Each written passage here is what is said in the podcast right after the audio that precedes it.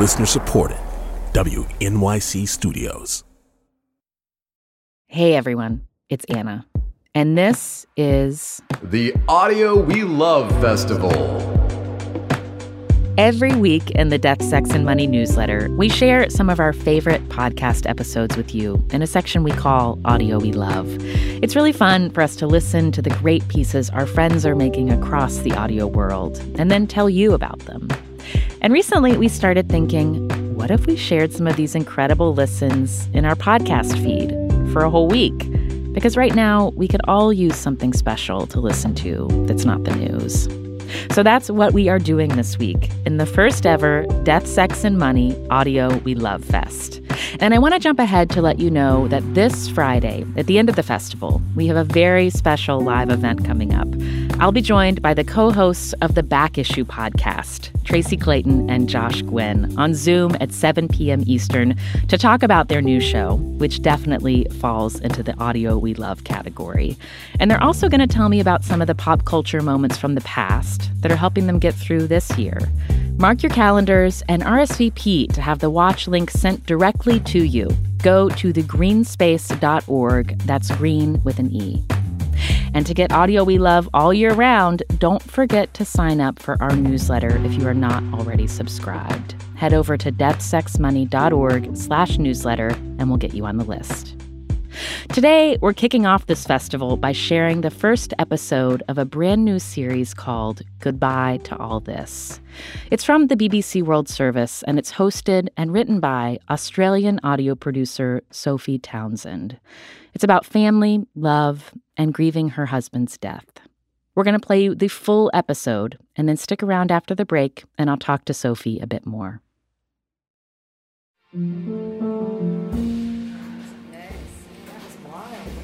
There's a group of us, mums of kids at the local school, who sit on a Friday morning and have coffee together. Yes, cameo We meet at the cafe around the corner from my house in Glebe, a suburb near the city in Sydney, Australia. Usually, we're laughing at the expense of someone's husband. We must look horribly cliched like this after school drop off, complaining about men in our lives, the ones we chose to be with forever, the fathers of our children. It's just that with raising kids and paying bills sometimes, the person you do that with, day after day, is hard to like. And here in the coffee shop with these women, it feels safe because we know each other so well. And we all have the same stories. And we feel the same frustrations and the same exhaustion and the same small triumphs too. So we lay it all out for each other and we laugh.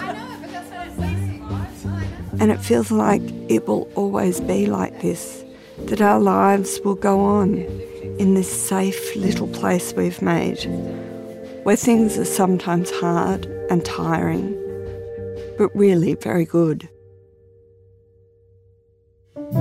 We never expect anything really bad will happen. Not to us.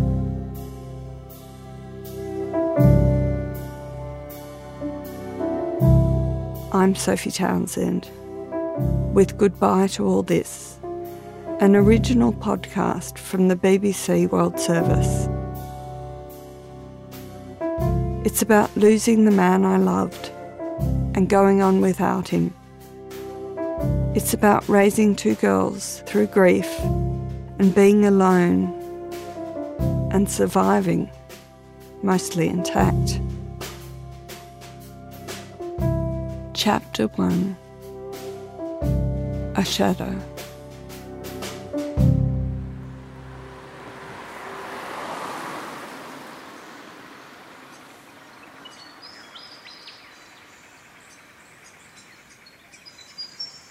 Most of the week is a rush to get the girls dressed, through the school gates, and get myself to work on time.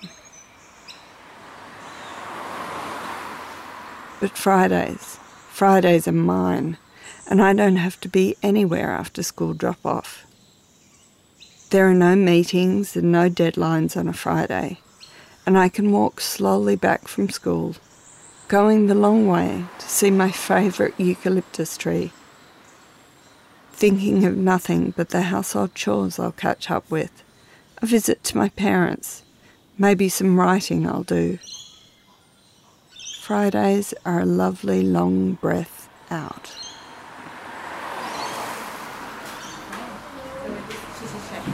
Yeah, we're just chattering. The normal highbrow conversation. well, I've had to get to politics at some point, but. It was a very local time, yeah, with kids in preschool and primary school. It was all about them, and we all lived locally. We had kids at the local school, and life was kind of similar for all of us. I always thought of Nicola as a founding member of the Coffee Mums. I don't think she was really. She was just there before me. There's always been mums at the coffee shop, groups of women talking, laughing, getting through it together. It, it kept me sane and it kept me in touch with the fact that what I was going through was similar to what other women were going through with all you know the things that we thought were tragedies or traumas that our kids were going through or our, we were going through it did give it some perspective that it wasn't so traumatic because it was normal Coffee mornings, walks around the park, a night down the pub. It keeps us sane. Sane-ish. sitting in cafes regularly with people you know, I think you do peel away the layers. I think some people peeled away more layers and felt comfortable. I think I remember days, you know, various people taking their turns to cry about what might be going on. No one minds the tears, but someone, often the person crying, will always make a joke. An equilibrium is restored. After all, we are the lucky ones. With all the stresses of raising children, we're basically all right. I tell them about Russell.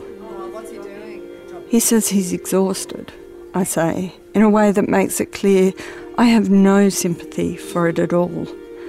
I'm sick of hearing about it. I mean, who do we know who's not tired? He isn't wildly happy at work, I know that, and there's never enough time to get everything done on the weekend. So things are rushed. But so often we're rubbing up against each other the wrong way. We're short with each other, not considerate or kind, because there isn't the time. I remember something along the lines of he's complaining about being tired. He doesn't know what tired is, sort of. Yes, so I do remember saying, and I still say it, I've been tired for 20 years since I had my first child. And so when Patrick comes home complaining about being tired, I'm not that interested. She's right. No one's weariness ever manages to be as interesting as your own. And the exhaustion of someone you live with, someone you're depending on to help you get through all the colds and the stomach bugs and the children's temper tantrums, is not only not interesting, it's infuriating. I'm not going to indulge him. I'm too busy. And maybe, just maybe, I like believing that things are all right. Because things always have been. Not perfect, but all right. And I'm tired too. He goes to the doctor's, gets some blood tests done. At the coffee morning, I make fun of that too.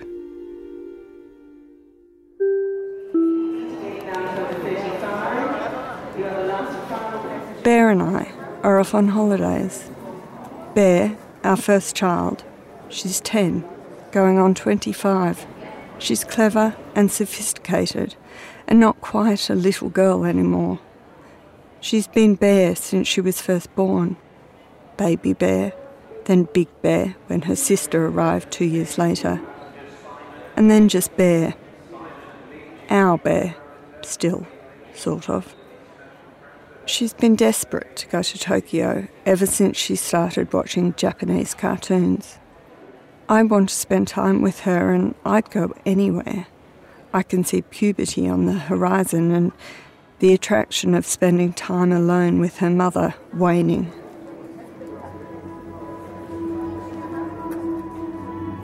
I kiss our younger daughter, who we always call Poppy, like the flower, bright and open and delicate all at once. I'm full of quick and superficial reassurances of the lovely week she'll have with Daddy. She adores her father in that openly physical way eight year olds still can. But she's aware at the airport, even as she holds his hand tight, that her sister is getting the better deal here, that she's being left behind.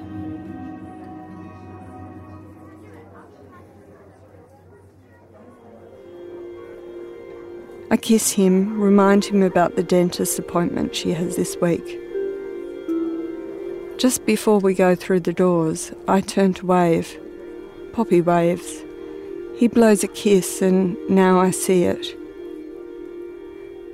There's exhaustion in his eyes and in the way he stands.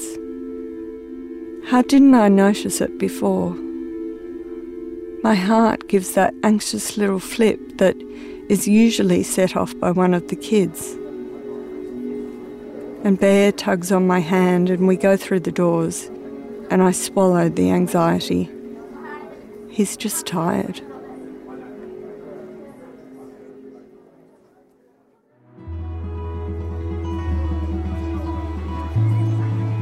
We get lost in a seven floor stationery store. We eat noodle soup out of a vending machine. We walk the streets buying presents of Hello Kitty socks for her friends. We finally get brave about crossing at Shibuya Station, which our guidebooks tell us is the world's busiest crossing. And we like the noise her children's subway ticket makes as she goes through the turnstiles. And then we come home at night to our tiny hotel room and Bear watches a television program about a small talking dog, which we don't understand, but that she declares the finest television ever made.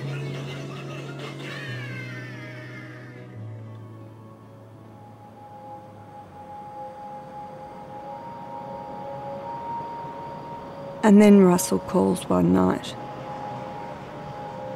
And I can hear Poppy in the background yelling out to the dog, and Russell trying to keep his voice down. He talks the way you do when you've been reading medical reports. Like suddenly you know what's what, but in actual fact are as in the dark as ever. He says the tests indicate an iron deficiency, which is unusual in men, and could indicate internal bleeding, which may indicate a tumour. But he says that's the worst case. It's probably not that. It's probably nothing. More news the next night. The doctor has sent him off for more tests. They show a protein in his blood which could be an indicator of bowel cancer but the doctor thinks it can't be right. Russell is scrupulous about screening. His mother had died of bowel cancer, but that marker, well, it means something's up. I'm sure it's nothing, he says. And again, we're out of sync. This time, me feeling scared and wanting him to take this seriously, and him wanting it to blow over.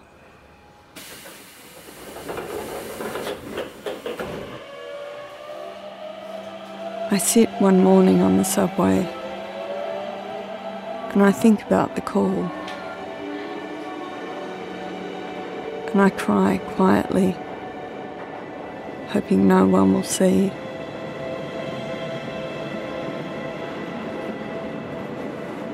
Bear notices and asks me what's wrong. Missing your dad and your sister. That's all. I think she knows that it isn't all. She gives me the smallest of pats on my shoulder in that tentative way a child comforts their mother, not wanting to make it worse, not knowing what it is. She teases me for being homesick, hugs me, and busies herself counting the subway stops.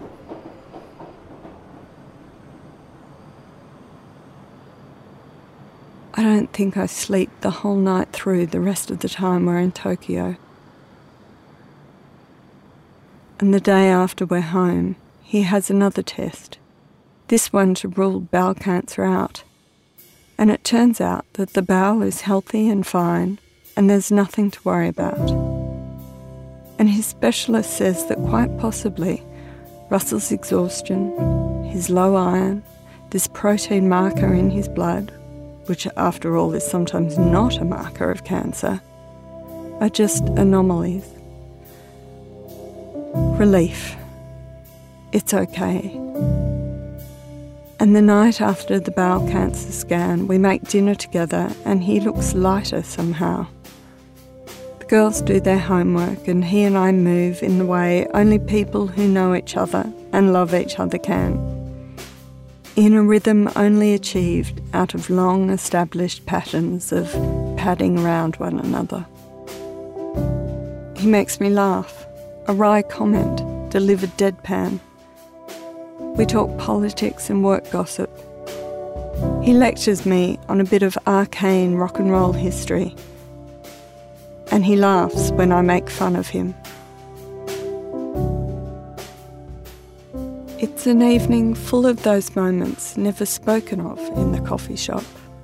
A kiss, a shared joke, watching the way he twirls noodles round his fork, the way he folds his arms over his chest and sits back after dinner, the way he pours wine into my glass, the way he loves me.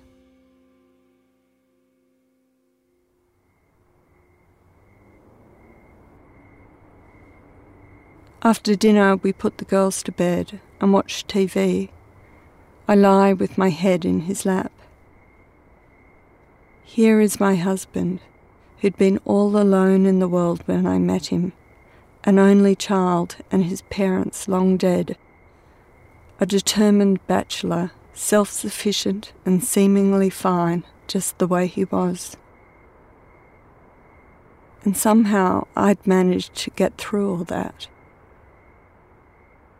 We're watching an American cop show we only realise halfway through we've already seen.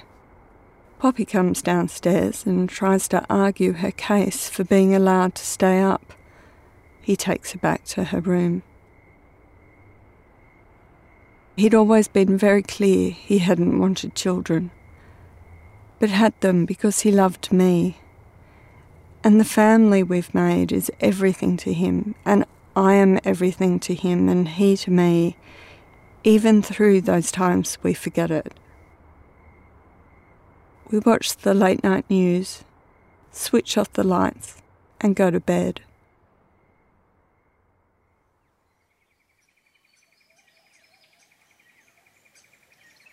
We sleep deeply, only woken by Poppy, who comes in earlier than we'd like to chat. We have breakfast and get the girls ready for school. Russell kisses us goodbye. His doctor has ordered a full body scan, just to be sure. And he's going.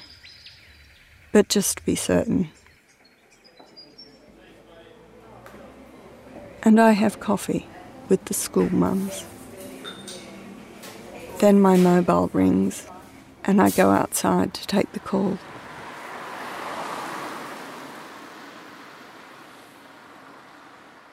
And I tell them what he tells me a shadow on his lung, the tiredness, the protein marker in his blood, and now a shadow on his lung. So I can't remember even what he was low in, but um, but yes, then I do remember you coming back to the cafe. And you cried. And I look these women in the eyes and I can see it all sympathy, fear, there but for the grace of God. And this look that says, We will do anything you need. Anything. Turns out I'd need everything. Crescent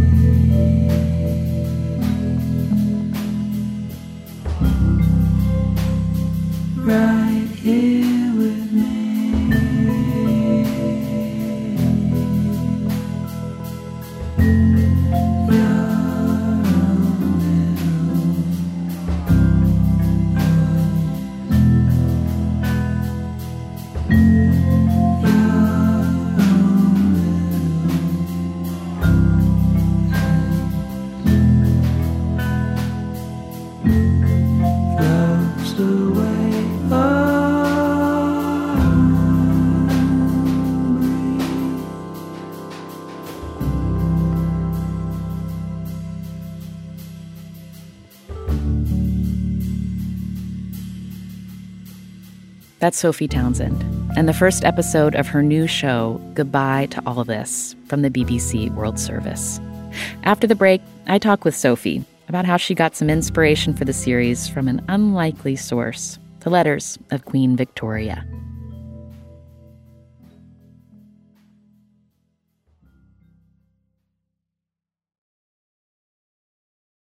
Welcome back to Death, Sex, and Money from WNYC. I'm Anna Sale, and I'm here now with Sophie Townsend, the creator of the new BBC World Service podcast, Goodbye to All This. Hi, Sophie. Hi, Anna, how are you? I'm good. Thank you for sharing this series with us. It's beautiful. Oh, thank you so much. It's um, uh, been a real privilege to make, and um, I'm really so thrilled to share it with the world and particularly your audience. All this week, we are hosting a festival we're calling the Audio We Love Festival. Um, and as part of that, we've been asking the creators of the shows that we're featuring about the things that really got their creative juices flowing while they were making these podcasts that we're listening to. Whether it's a meal you really like cooking, or music you were listening to, or movies you were watching. I'm curious to hear when you were beginning the project of making such a deeply personal and deeply felt podcast series. Um, when you were looking for inspiration, what did you turn to? Uh, I think, firstly, I um, I turned I turned to um, Queen Victoria. Ah, Yeah, um, and uh, I I want to say I'm not um, a fan of the royal family, um, and I'm not I'm not a monarchist, um, and I'm I'm also not a fan of Queen Victoria as a um, you know ruler of a empire, but she was a widow. A, a kind of she was the widow, really, um, and so she was married to Prince Albert, and he died um, in 1861 after a marriage where nine children were born, and a very loving marriage. And she was a widow at, at um, about 40, which was the same age as I was. And she she beat her breast. You know, she was really she wore mourning for 40 years until her death. Um, so she was in black um, for the rest of her life. And um, things in England really stopped, which meant an empire stopped for many years while she mourned. And she was just so.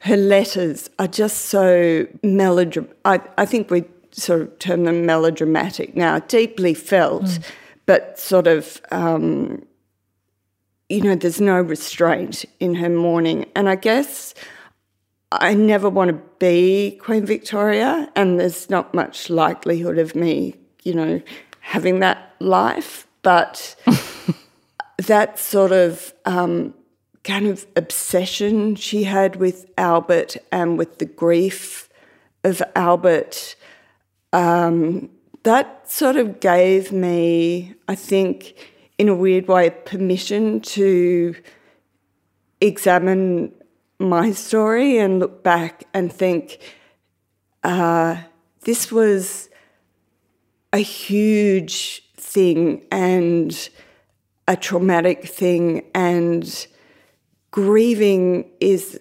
okay, and um, documenting that grieving is also okay. I think we feel a bit in our modern lives that we should get on with things and we should, you know, there's a time period which is sort of um, like it's okay to mourn for, you know, a certain amount of time and then everybody starts saying, you know, when are you going to find someone else or, um, you know, uh, just there are indications that you need to stop um, thinking about this. And it just, I don't know, I just felt real sort of like this is okay to actually love someone and miss someone and adore someone and want to talk about um, those years after he died. Did you find, after spending, you know, several hours in her letters and in noticing the ways that you could relate to her sorrow, um, did you find what would you do when you wanted to sort of re-enter daily routine? Well, I, I mean, that was really important because one of the things Victoria, I realised about Victoria was she was stuck, right? Because no one could say, you know, you've got to get on with things, or, you know, like she could basically just kind of wallow in her grief. Um, and I, I, you know, I think wallowing is is good sometimes, but I have the good fortune um, of actually having to do those tasks that um, may seem uh, dull and time consuming and um, kind of, you know, that take me away from my creative work. And I think um, a big thing for me has been cooking and cooking those recipes that um, take time and that I know, like, I love, my favourite thing to cook is roast chicken. Um, and I, I brine the chicken 12 hours before it goes into the oven and I prepare the brine and um, put the chicken in the brine and stir it and um, then it goes 12 hours later into the oven. And you know you've got to get the temperatures right and you've got to turn the chicken at the right time and the potatoes have to be just just so around the chicken and I don't do it often and it's become less satisfactory since my eldest has become a vegetarian so it kind of that leaves you with a lot of roast chicken um, but there's something in those uh, recipes that my mother cooked, my you know my grandmother cooked. Um, that sort of slow, just calm cooking really centers me back into the world. And I'm curious that you had to reach back It's interesting to me that you reached back to the 19th century for a model for for grief. Um, was there anything, whether it's art or music or books, um, about death and dying and grief um, that's more contemporary that you found um, inspiring? Yeah, there's something about those 19th century rituals that I think are very. Um, they're so they're so full of emotion and symbolism, and I think we really lost that um, in the first part of the 20th century. We decided, and I think it was probably the First World War with so many uh, young men dying. Um, people just didn't want to didn't want to make a fuss in the way they had, and those sort of 19th century rituals. And I'm very pleased in many ways that we don't have those rituals because um, I would not want to wear um, black crepe for, you know, a certain number of years. Um, and I think we're much freer, but we've lost, I think we lost something. I think we're not so familiar with death. It's taken, it's been, you know, really taken away.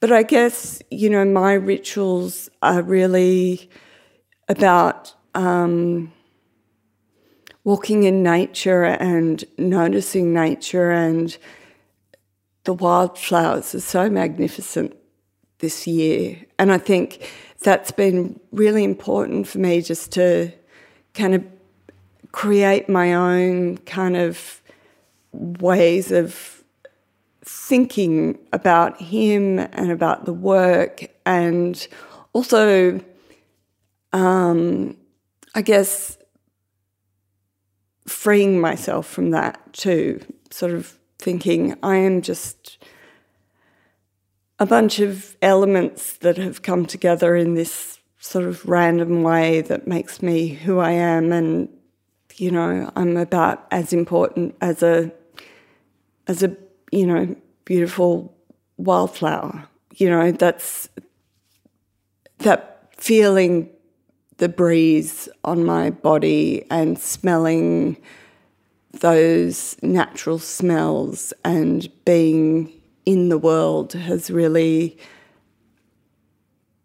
helped me sort of move away from my head mm-hmm. and get back to just feeling it, just feeling all those things again. And um, that was really important too. Mm. It's striking to me that you're describing both like feeling inspired by Queen Victoria and her expressions of the immensity of her grief, and also how that it's been soothing to realize how common your grief is, and also your very life, like to compare yourself to to a wildflower. I like that, just the bigness and the smallness, holding both of those things. Yeah, because I kind of think that's that's really what grief is. It's all those big, powerful, rolling emotions and the, you know, tiny. I mean, there are things about Russell that I remember, and they're like, you know, the way he rolled his eyes after a joke, or the way he um, finished a sandwich, or you know, the the mm. tiny gestures. That, um, and that's yeah, remembering that that sort of lightness can really, I think, help you through, and it, it it's really helped me through. Sophie Townsend, thank you so much for sharing with us this audio that you made and, and for talking with me about this. Thank you so much, Anna. Thanks.